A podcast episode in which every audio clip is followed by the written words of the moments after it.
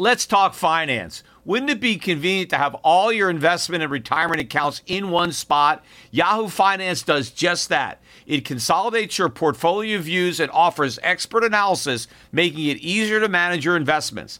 Let's not beat around the bush. You want to grow your portfolio, fight inflation, pay off debts, and achieve financial freedom. Yahoo Finance provides the news, data, and tools to make that happen. You may think you've covered all the bases savings, researching, and investing smartly. But to truly excel, you need Yahoo Finance in your corner. A holistic perspective is crucial for success, and Yahoo Finance ensures you have it. With a massive community of over 90 million users monthly, Yahoo Finance is here to guide you on your path to financial success. For comprehensive financial news and analysis, visit the brand behind every great investor, Yahoo Finance, the number one financial destination, yahoofinance.com. That's yahoofinance.com. In my early days, I faced a pivotal moment in my career. Instead of following the herd into traditional finance, I charted my own course. Despite skepticism, I founded my investment firm driven by a belief in economic truth and fiscal responsibility. Through perseverance, I established myself as a leading voice in finance, proving that sometimes blazing your own path is the best way to succeed. To get what you want, sometimes you have to challenge the status quo and blaze your own trail. That's what Harry's did. Seeing people tricked by expensive razors, Harry's took a stand. Instead of pricey options, they offer high quality razors at a fraction of the cost. That's why when it comes to grooming my face, I use Harry's. Harry's understands the value of quality without breaking the bank. Their razors provide a smooth shave every time, and their shaving gel leaves my skin feeling refreshed and moisturized. So don't settle for the status quo. Blaze your own trail with Harry's. Get started with a $13 trial set for just $3 at harrys.com slash gold. That's harrys.com slash gold for a $3 trial set. The Peter Schiff Show. So today, Poland became the 21st country to lower interest rates thus far in 2015. The Polish central bank lowered uh, its interest rate to a new record low, 1.5%. It was a 50 basis point cut from 2%. You know, it makes me think of, you know, maybe a, a joke. How many uh, Polish central bankers does it take uh, to reduce interest rates? I don't know the answer to that uh, that question, uh, but uh, however many there were on the uh, the central bank's committee, they effectively lowered rates to 1.5 percent. Now, the interesting thing about the rate cut is it comes against the backdrop of a very strong economy. Uh, the Polish economy is the strongest it's been in three years. In fact, I think GDP growth uh, for the most recent uh, year trailing is 3.1%. So the Polish economy is growing faster than the U.S. economy. The U.S. economy hasn't grown at 3%. Uh, in a long time, the, the fastest rate of growth in the Obama administration was 2.5% in 2010.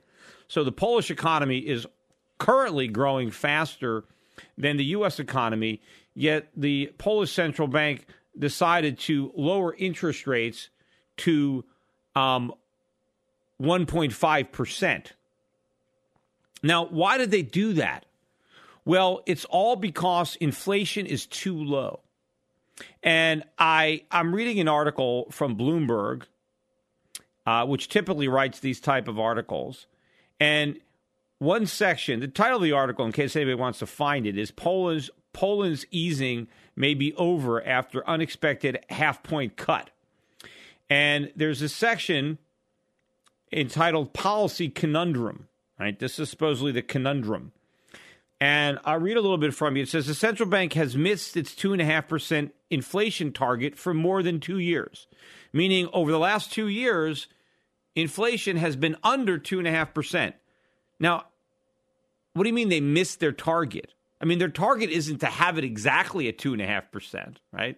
I mean, you know, it's just two and a half percent is the ceiling, right? There's actually a range. that the Polish central bank basically has, I guess, as ideal, and it's inflation between one and a half and two and a half percent. And so, simply being below two and a half percent doesn't mean they've missed their target because they don't need to hit two and a half percent. That's supposedly the ceiling, right? Uh, so let me finish. It, it, they missed their two and a half percent target for more than two years, and has even undershot the lower end of its tolerance range, set at one and a half percent for 24 months.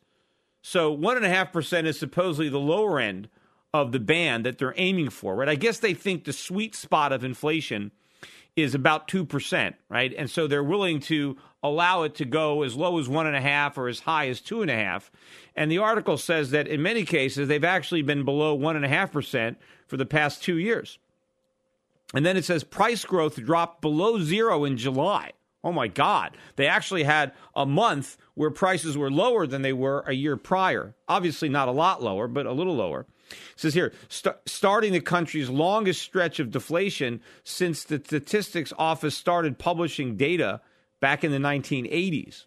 Right. And although um, I mean, this is not a long run. I mean, they talk about they dropped below zero in July. What is that? One month? So they they had that's that that's their record. That that's their longest string of deflation. They had a month, right? Or or maybe it counts. as It's an entire year, right? July to July, right, where prices were down. Uh, but then it says here, Poland's economy expanded 3.1 percent from a year earlier in the fourth quarter. Well, that's the slowest pace in 2014. So 3.1 percent for the fourth quarter was actually slower than it's been all year, so it's been stronger than that, right? It also capped the fastest full year expansion in three years as deflation helped increase disposable incomes and consumer confidence. Duh. I mean, that's the point. Deflation, falling prices, helps increase disposable income, which is what it does, right? When prices come down, consumers can buy more because you know, people don't have an unlimited amount of money. You know, unlike central bankers, people don't have printing presses in their basements, right? They just can't go print money. Their c- consumption, right, their purchases is limited by their incomes or their savings. But as prices come down for the things that they want to buy, now they can afford to buy more things. Maybe as prices come down, some things that were unaffordable that you were just going without, now you can buy something that, but for the price decline, you wouldn't have been able to buy. And if the prices are going down for the things that you are buying, well, now you have money left over to buy those things plus some other stuff that you couldn't have bought had the price not gone down because you have spent too much money on buying certain things. Right? Just like people are saying that lower gas prices is going to be good for the consumer because it frees up income to buy other things. Well, that's the same thing that happens when any price goes down. And this Bloomberg art, the guy wrote this article is acknowledging that fact that falling prices are helping Polish consumers and therefore helping the Polish economy. Right? And it works in reverse when prices go up, that undermines consumers because now they can't afford to buy as much stuff. Prices have gone up. They have to buy fewer things. They have to cut back. Maybe prices go up and certain things they decide they, they have to go without them because now they can't afford it especially if they have to pay more money for things that they need, like food or energy or electricity. And so you have to give up some of your discretionary items. But if the things that you need become cheaper, that frees up purchasing power to buy the things that you want and that's, you know, a rising standard of living. So the article points out that the Polish economy is being helped by falling prices. Well, if that's the case, why is the central bank panicking, slashing interest rates to 1.5% to try to create more inflation when it's the absence of inflation that is the reason the Polish economy is so strong? Here, here's the final paragraph in this section. Policymakers were thus confronted with a conundrum. Hmm, a conundrum. Pray tell, what, what is that conundrum, right? Belka told reporters on February 4th, right? I guess this is a, a Polish official. While falling prices help boost consumption, right? They do, right? The opposite of what they're telling us. They're, they're saying if prices are falling, people will stop consuming. That's nonsense, right? The Polish are acknowledging that falling prices are helping boost consumption because they can see that. Consumers are buying more as prices are going down. That's Econ 101, supply and demand. But here's this quote from Belka, right? This guy. Um, Persistent deflation may be detrimental, causing a textbook reaction to deflation. So, in other words, he's concerned because even though deflation is helping the economy now, if the if the inflation persists, it's somehow going to hurt the economy. Why? Well, because that's what's written in the textbooks. Well, well, well, you know what? That means you got to throw out those textbooks, those Keynesian textbooks that say that falling prices are bad, because they're not. Here, the governor stressed that Poland had never experienced deflation in its 25 years as a free market economy, and the potential negative consequences can't be ruled out. Well, how do they know there are any negative consequences? They've never experienced it. And in fact, they've got, according to this article, they've got some mild deflation now, yet they have one of the strongest economies in Europe. So, where is the evidence that this lack of inflation or deflation is undermining the economy in Poland? In fact, all the evidence suggests that it's helping. In fact, uh, the central bank is acknowledging that lower prices are helping the consumer. They're just afraid that eventually they'll hurt the consumer because that's what the textbooks say. Well, these textbooks are wrong, right? I mean, if falling prices are helping the consumer, how is it suddenly going to start to hurt? At what point do lower prices begin to hurt the consumer? There is no point where they ever hurt, right? This this idea is that well, if consumers think prices are going to go down, they'll stop buying. Well, they're going down now, and it's not stopping consumers from buying. In fact, they're buying more. Right? The guy says that falling prices is helping consumer confidence. Well, when is falling prices going to hurt consumer confidence? I mean, when is it too much of a good thing? And the answer is never. Right? If a small drop in consumer prices helps uh, consumption, then a bigger drop will help it even more. The more prices drop, the bigger the boost right? If prices get cut in half, I can buy twice as much stuff, right? I mean, so the bigger the drop, the better. There is no magical point where a good thing becomes a bad thing. Only in some ridiculous Keynesian textbook. So policymakers are observing uh, that there's a good, strong economy and deflation, right, or, or stable prices, falling prices, and it's and it's working beautifully but they don't care about what they're experiencing. They just are looking at these textbooks and thinking, well, we know things are good, but according to this textbook, things are going to get bad. So we better do something about it because, you know, we, we got to believe what's written in these books. And they might as well be relying on a comic book, uh, you know, because this stuff is all fiction, right? It, it reminds me of, I don't know, how, that um, the Beverly Hillbillies I remember, you know, had, how many of you are old enough to have seen the Beverly Hillbillies? But I remember Jethro Bodine, uh, who was played by you know Max Baer Jr., who was the son of the uh, the uh, heavyweight boxer, uh, who was very negatively portrayed uh, in uh, that, that movie Cinderella Man. But in any event, I remember there was a scene where Jethro wanted to go to the moon, and he had, he had basically you know put some rocket on his back, and he wanted to he wanted to fly to the moon. And the reason he wanted to go to the moon was because he wanted to meet all the moon maidens. And I think, I don't know, Jed Clampett or somebody, well, well, how do you know there are moon maidens? And he says, well, I read it in this comic book that there are, you know, women on the moon and they're, you know, they're really hot and I want to go up there and I want to, I want to be with these moon maidens. And he said, well, would they put it in a comic book if it wasn't true? And, you know, I guess you could say the same thing about these Keynesian textbooks. I mean, you know, they're just like comic books, and you know, defa- deflation being bad, falling prices being bad is, is, you know is as real as as Jethro Bodine's you know moon maidens. It, it's it's it's pure fantasy, you know, and the fact that every central bank around the world, including Poland, right, all these central banks are all unanimous in their belief that falling prices hurts consumers. Why? I don't know. I mean, we can't actually observe it, but we just know it's going to happen. All right. And it's all based on the depression, right? Oh, we had a depression and we had falling prices. Ergo, falling prices must have caused the depression, right? Which is not true. That is false logic. But it seems if you're going to get a job today in any central bank anywhere around the world, you have to flunk a course in basic economics, you have to flunk a course in introductory logic, and you have to have no common sense. So if you meet all three of those criteria, then you can get a job at a central bank. Now, maybe you need to have a college degree too in economics, or maybe you have to have a PhD, but you can't know anything about anything, uh, and then you can work at a central bank because you have to be a complete fool to believe this.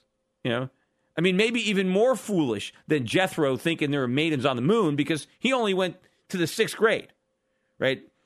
And and and so these guys, you know, these guys went through college, they went through their PhDs, and they basically believe the equivalent of uh, of of hot women on, on on the moon. Now, here's the the thing that's interesting because you have these central banks that all believe that we need more inflation. So, according to this Polish central bank, right, they want to keep inflation in this uh, Keynesian sweet spot of one and a half to two and a half percent. So they just want money to lose, you know, about two percent of its value every year. They want the cost of living to go up by about two percent per year, and supposedly this is better than the cost of living uh, staying uh, the same or or going or going down, right?